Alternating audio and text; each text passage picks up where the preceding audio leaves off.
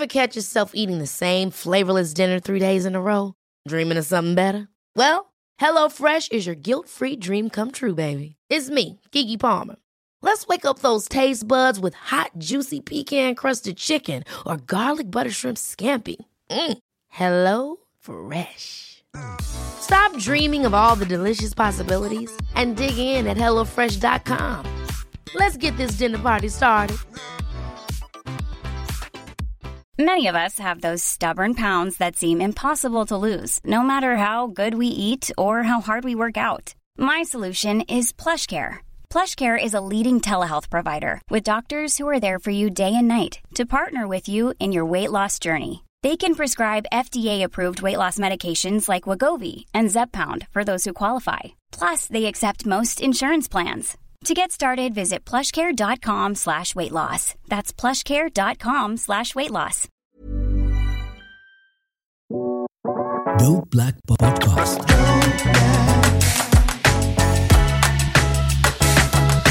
Dope Black. This is the Dope Black Dad Podcast. My name is Marvin Harrison. Today, uh, our, our short story today is is a, is a difficult one.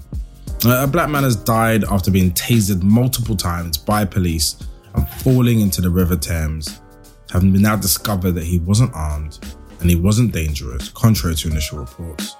The independent police watchdog has confirmed. Let me say that one more time. A black man has died after being tasered multiple times by the police and falling into the River Thames.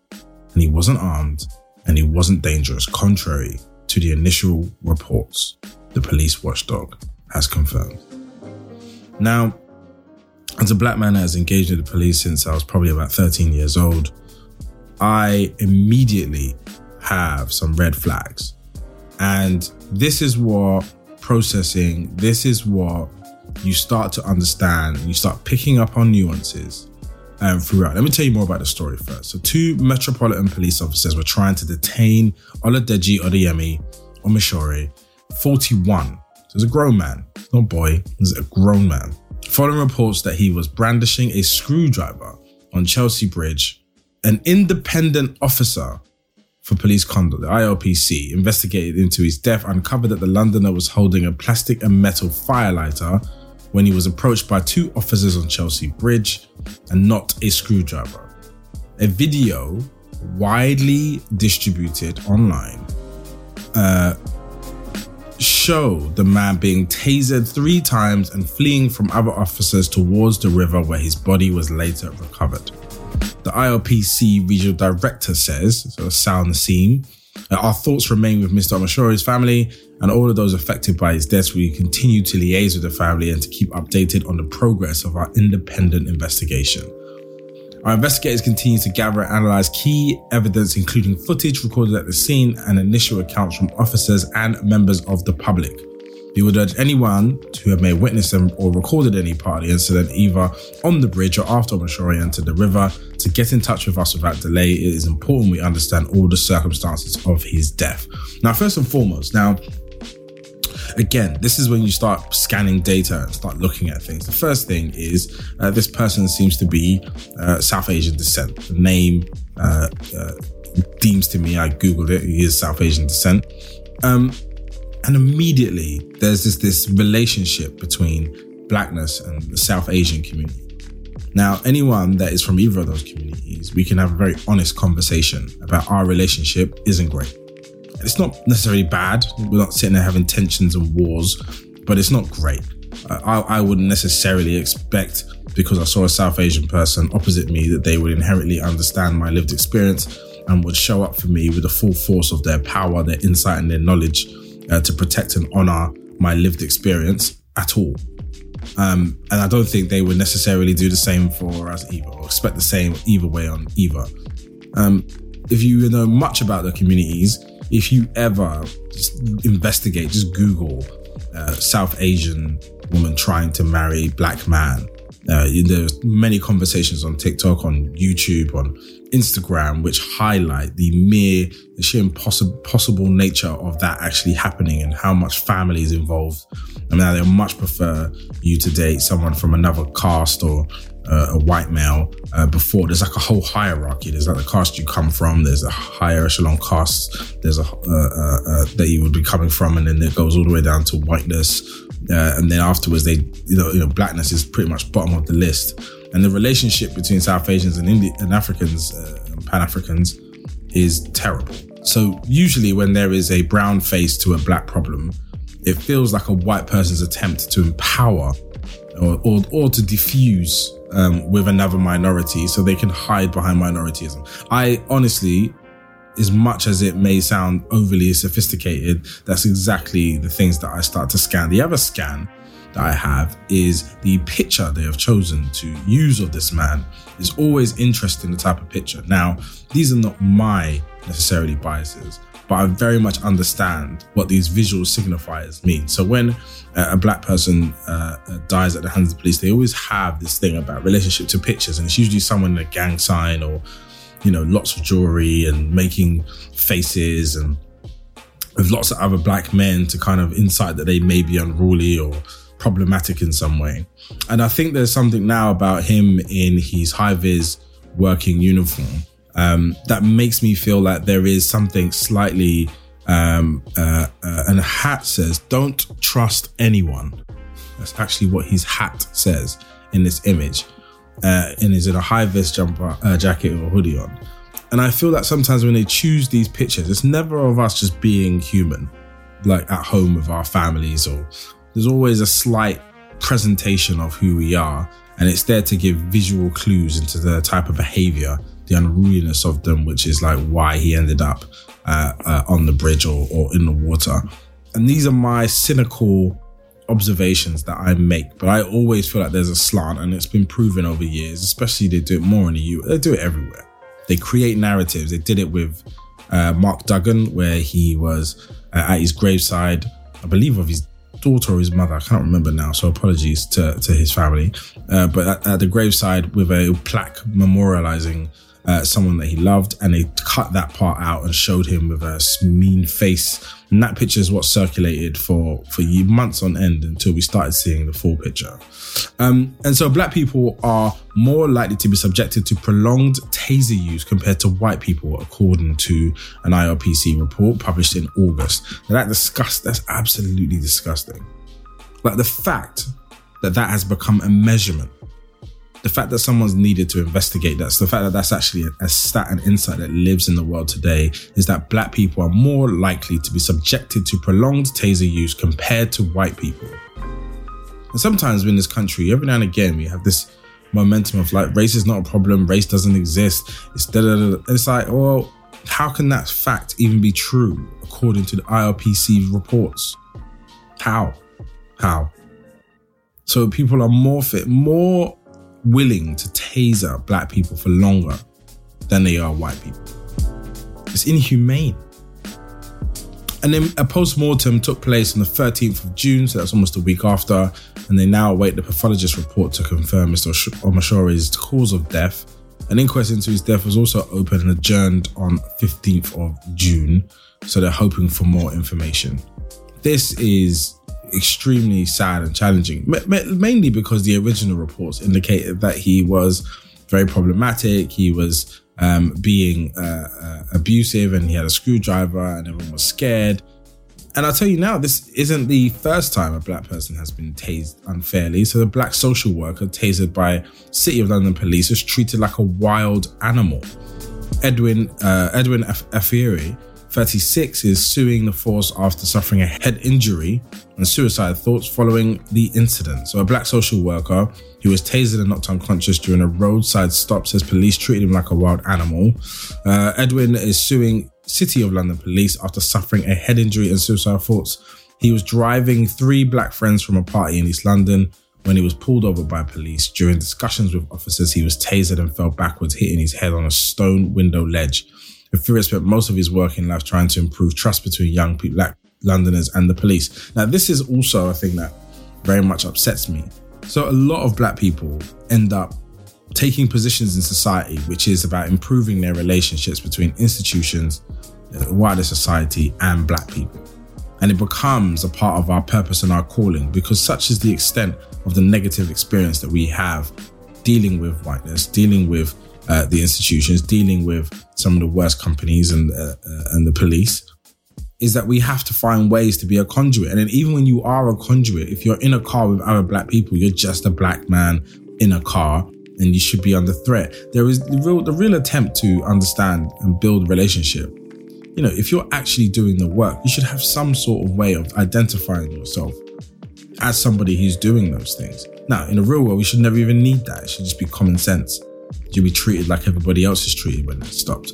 But really, you should be able to say, hey, I am doing this type of work. I work with the police. I work with the government. And please let me, you know, please deal with me in a particular way.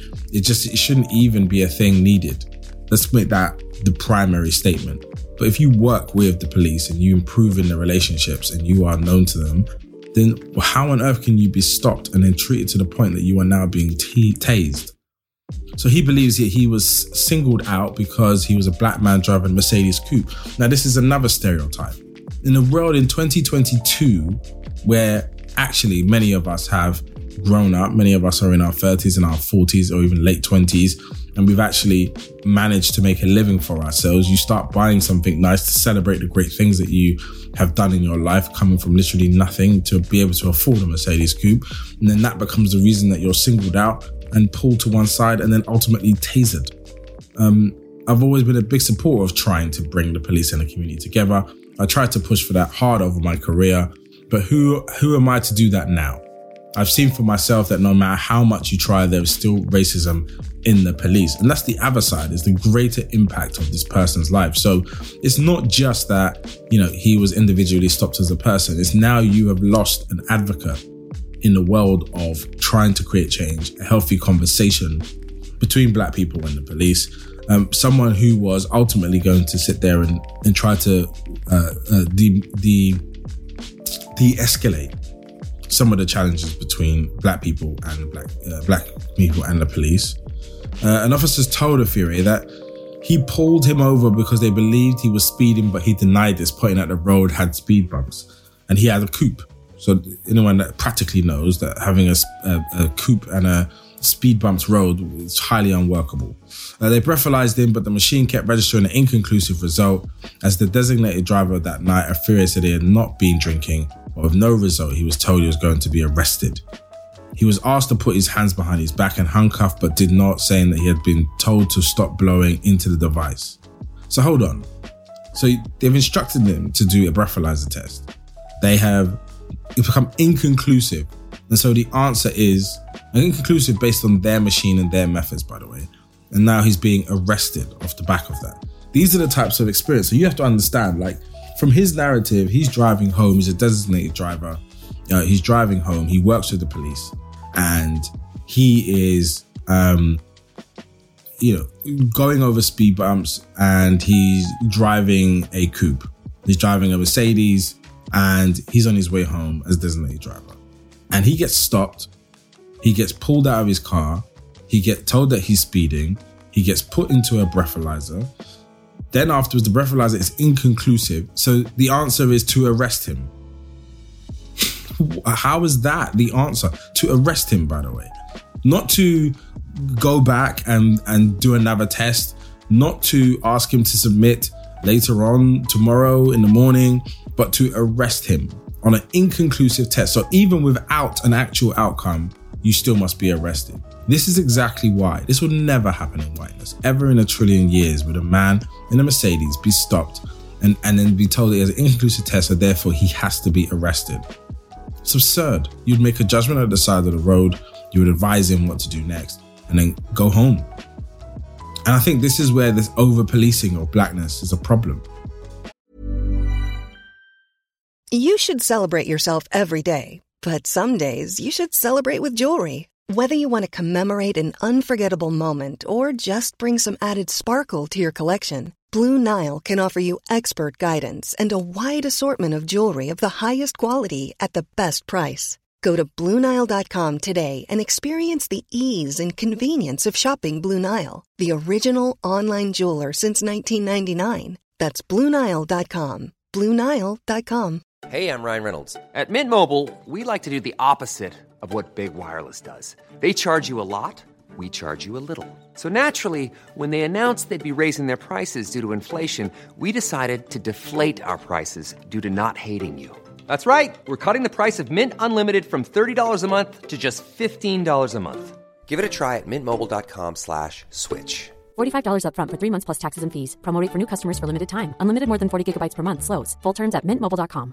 Ever catch yourself eating the same flavorless dinner three days in a row? Dreaming of something better? Well, HelloFresh is your guilt-free dream come true, baby. It's me, Keke Palmer. Let's wake up those taste buds with hot, juicy pecan-crusted chicken or garlic butter shrimp scampi. Mm. Hello Fresh. Stop dreaming of all the delicious possibilities and dig in at hello fresh dot com. Let's get this dinner party started.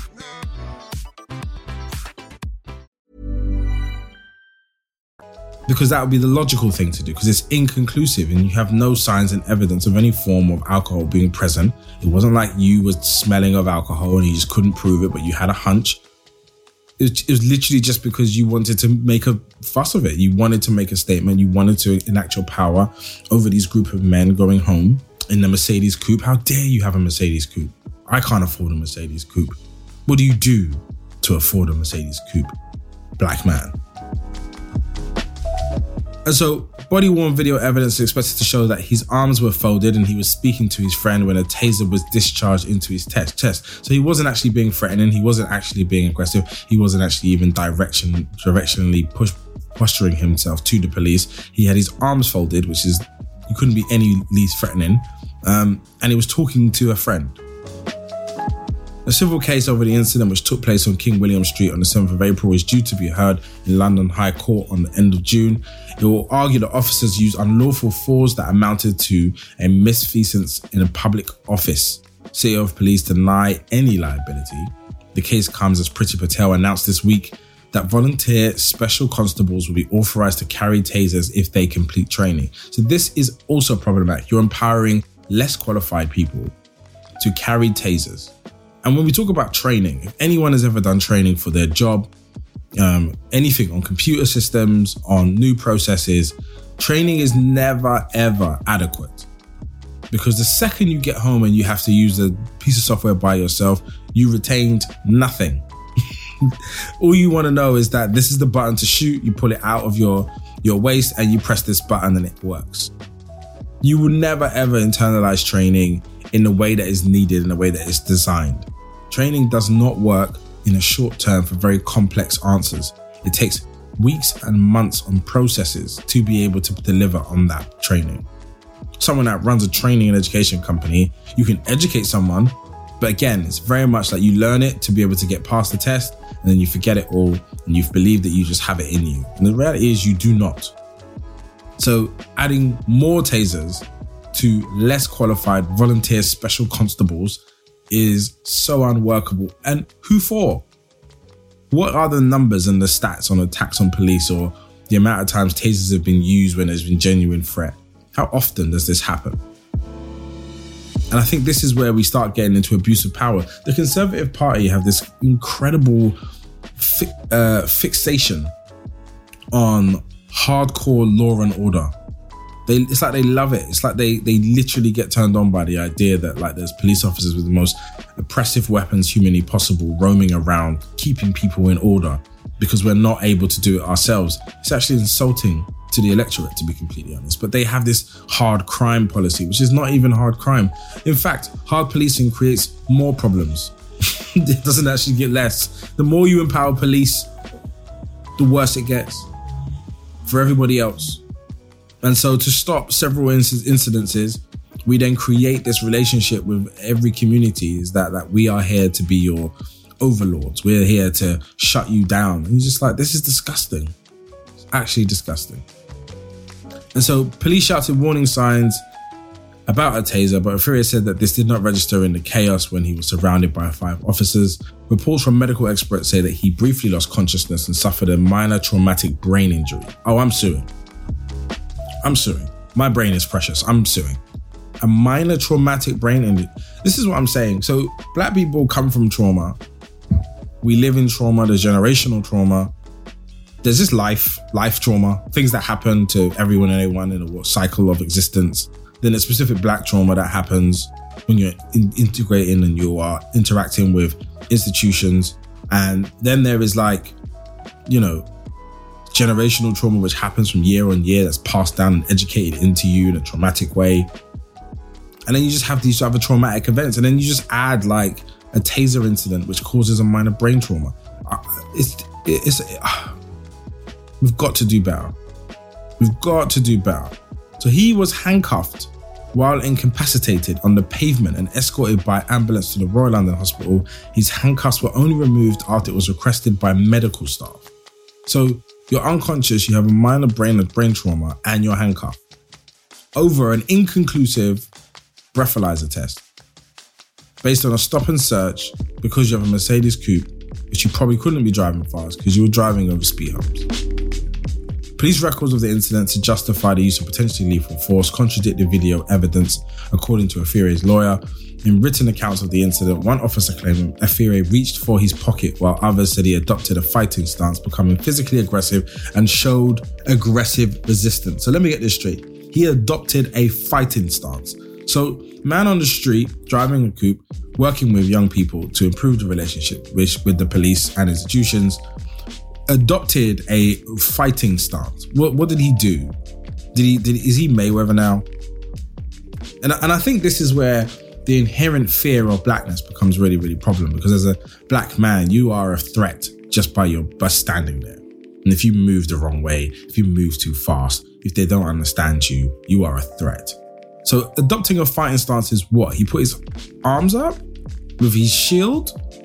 Like one hand protecting the left side and one hand protecting the other. And he was like bobbing and weaving and he was dodging. Is this what he was doing? Did he start shadow boxing next to you?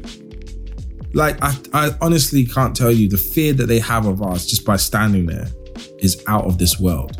Arms folded probably look like a, a threat to them. They're like, oh, black people fold their arms just before they turn into savages. It's their, it's their mating call. That's how they do it. Yet his lawyer, Kevin Donahue, said body-worn footage to be reviewed in court will show that none of this happened. He said that while Affiri was vocally protesting, he presented no threat to officers and that there was no justification for tasing him. Donahue said, this is an era of overt abuse of power. Officers too readily considered using the most lethal force available to them too quickly. My client's strength and threat levels was prejudged due to his ethnicity. Sadly, it's common experience for black men in London. That sentence is like literally all the things that I've been saying for the last twenty minutes, but way more succinctly. My client's strength and level of threat was prejudged due to his ethnicity. Sadly, it's common experience of black men in London. This is why this guy's a lawyer and I'm just a podcaster. A psychiatric report said that he suffered from post-traumatic stress disorder and depression after the incident. Now, someone that has probably experienced both of those things at different points in my life, I don't formally know, I wasn't formally diagnosed, but I definitely have been in both of those zones at one point. The idea that like new trauma is being created, this is what I'm trying to say to you. We ask that our men are active, present, loving fathers, that we are, you know, members of society, that we... upstanding and we help this and we pay that and we, you know, follow the rules, and the rules don't even allow us to be us. The rules don't protect us. Somebody that you create these events for, he's now got to go home and let's say parent, he's got to now go home and provide for his family and provide for himself. He now has to go home and go to work in the morning. He now has to go integrate in society. We want him to help the old lady cross the road. We want someone, you know, him to like pick up someone's wallet and hand it back to. We want all of these things that are based on personal ethics and morality, but the world doesn't treat you this way. And I, and I genuinely feel that black men have learned how to survive by pushing the boundaries and shaving the half harsh edges of society to be able to get away with things. It's like a learned environment. And everyone knows that if you surround yourself with these types of things, your behavior changes quickly. there's been points in my life where it's like, I know my rules, but when you're surrounded by constant oppression or violence or aggression, you change. Even if it's for a short period of time, and if it's for long enough, you genuinely start to justify things because you're like, this is the only way to live. It's overwhelming to feel that every time you see a police that your body goes through a, a an emotional transaction. It goes through some something, an exchange. And it happens to me now. I've had so many run-ins with the police that are just like so excessive and so fortunate to like not result in a greater, like a loss of life or or, or something. That every time I see them behind me, my body shuts down and I like, I'm scanning. I'm like, right, where can I stop over safely? Let me just scan my memory of my car. I definitely don't have something in my car. And I'm somebody that lives so far away from illegality, but still it goes through my head because I've just seen what they've done. I've seen things be planted. I've seen how people get roughed up and not understanding things. And you're just like, your presence is like, hold on, what am I wearing today? What's that going to look like? How should I stand? You know, what should I say? And I, I jump out of the car like a hippity-pip. How may I help you, sir? Because I just don't, I just don't care about being right about the police. I just want to go home. I just want to go home. And so ultimately, it's just like, you know, he's off work for more than three months afterwards, has suicidal thoughts. In the aftermath, he describes severe headaches, extreme photosensitivity and dizziness. He was charged with failure to provide a sample for analysis, but when the prosecution was ordered by magistrates to provide body-worn camera footage, it dropped the case. And this is another tactic, is to go aggressively out, and if you can get away with it, you'll get away with it. And I've met people who do this type of thing. They'll engage in some sort of like borderline illegality, some immoral nonsense. And whenever they're, they're, they're held to account, they will double down in the most aggressive and violent way to see if you will back down off the base of the aggression. And if you do, then they get away with it. People be scamming out here. And so ultimately, for me, this story is a problem, and this is a part of the relationship. And I know that the Metropolitan Police are under uh, special measures, um, but those special measures just like make their jobs like one percent harder and ultimately do nothing to support or make life easier for the people that are most impacted, which are black men. The story of black men in this country is so problematic. So every time I meet one that's highly functioning, that's got their piece together, that is kind, that is whatever, you know, if blackness doesn't get him, whiteness will. Or the other way around. If whiteness doesn't get in, blackness will. It's such a difficult environment. Like, it's just like we've created this condition where uh, we, we've made it so difficult to be successful in this country, to grow out of the scenarios that you're in, become a better person, that actually you are either suppressed or oppressed by the you know, institutions of whiteness. And if you navigate that, the failure to become successful creates something in black men. The failure to become something in Britain impacts black men tremendously. We get nowhere close. We're told that this is what it takes to be a man, then we make it nigh on impossible to become that type of man. And so in pursuit and the failure of becoming that man, we start to take on really toxic ideas for survival, for connection, for success, to appear successful, to feel better about what it is that we're doing. You know, it's so easy, and you can find ways to justify anything based on your surroundings. If you think it's just impossible and you're never going to make anything of yourself, you can justify selling drugs. You can justify, it's like, well, my life is rubbish anyway. So what is it, rubbish and poor and homeless? Um, or is it going to be rubbish and I'm going to try and sell drugs? And then it's like, well, what's the difference? My life isn't going to be worth anything anyway. And hopelessness, for me, is the worst thing that you can do to a man. Hopelessness. Like, yes, you can empower a man and he not be ready and he can become an absolute problematic person. But if you're hopeless, the things that you're willing to do are out of this world. And this country does not work for black men. It hasn't worked for black men. And so I think ultimately we need to have a conversation. Yes, we can talk about the police from one point oh and be like, the police have got to do something and they've created something for this man. But I think the problem is significantly bigger, deeper and darker. Thank you.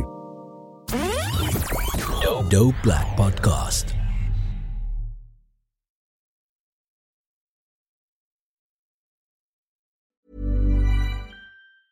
Ever catch yourself eating the same flavorless dinner three days in a row? Dreaming of something better? Well, HelloFresh is your guilt-free dream come true, baby. It's me, Keke Palmer. Let's wake up those taste buds with hot, juicy pecan-crusted chicken or garlic butter shrimp scampi. Mm. Hello Fresh. Stop dreaming of all the delicious possibilities and dig in at hello fresh dot com. Let's get this dinner party started.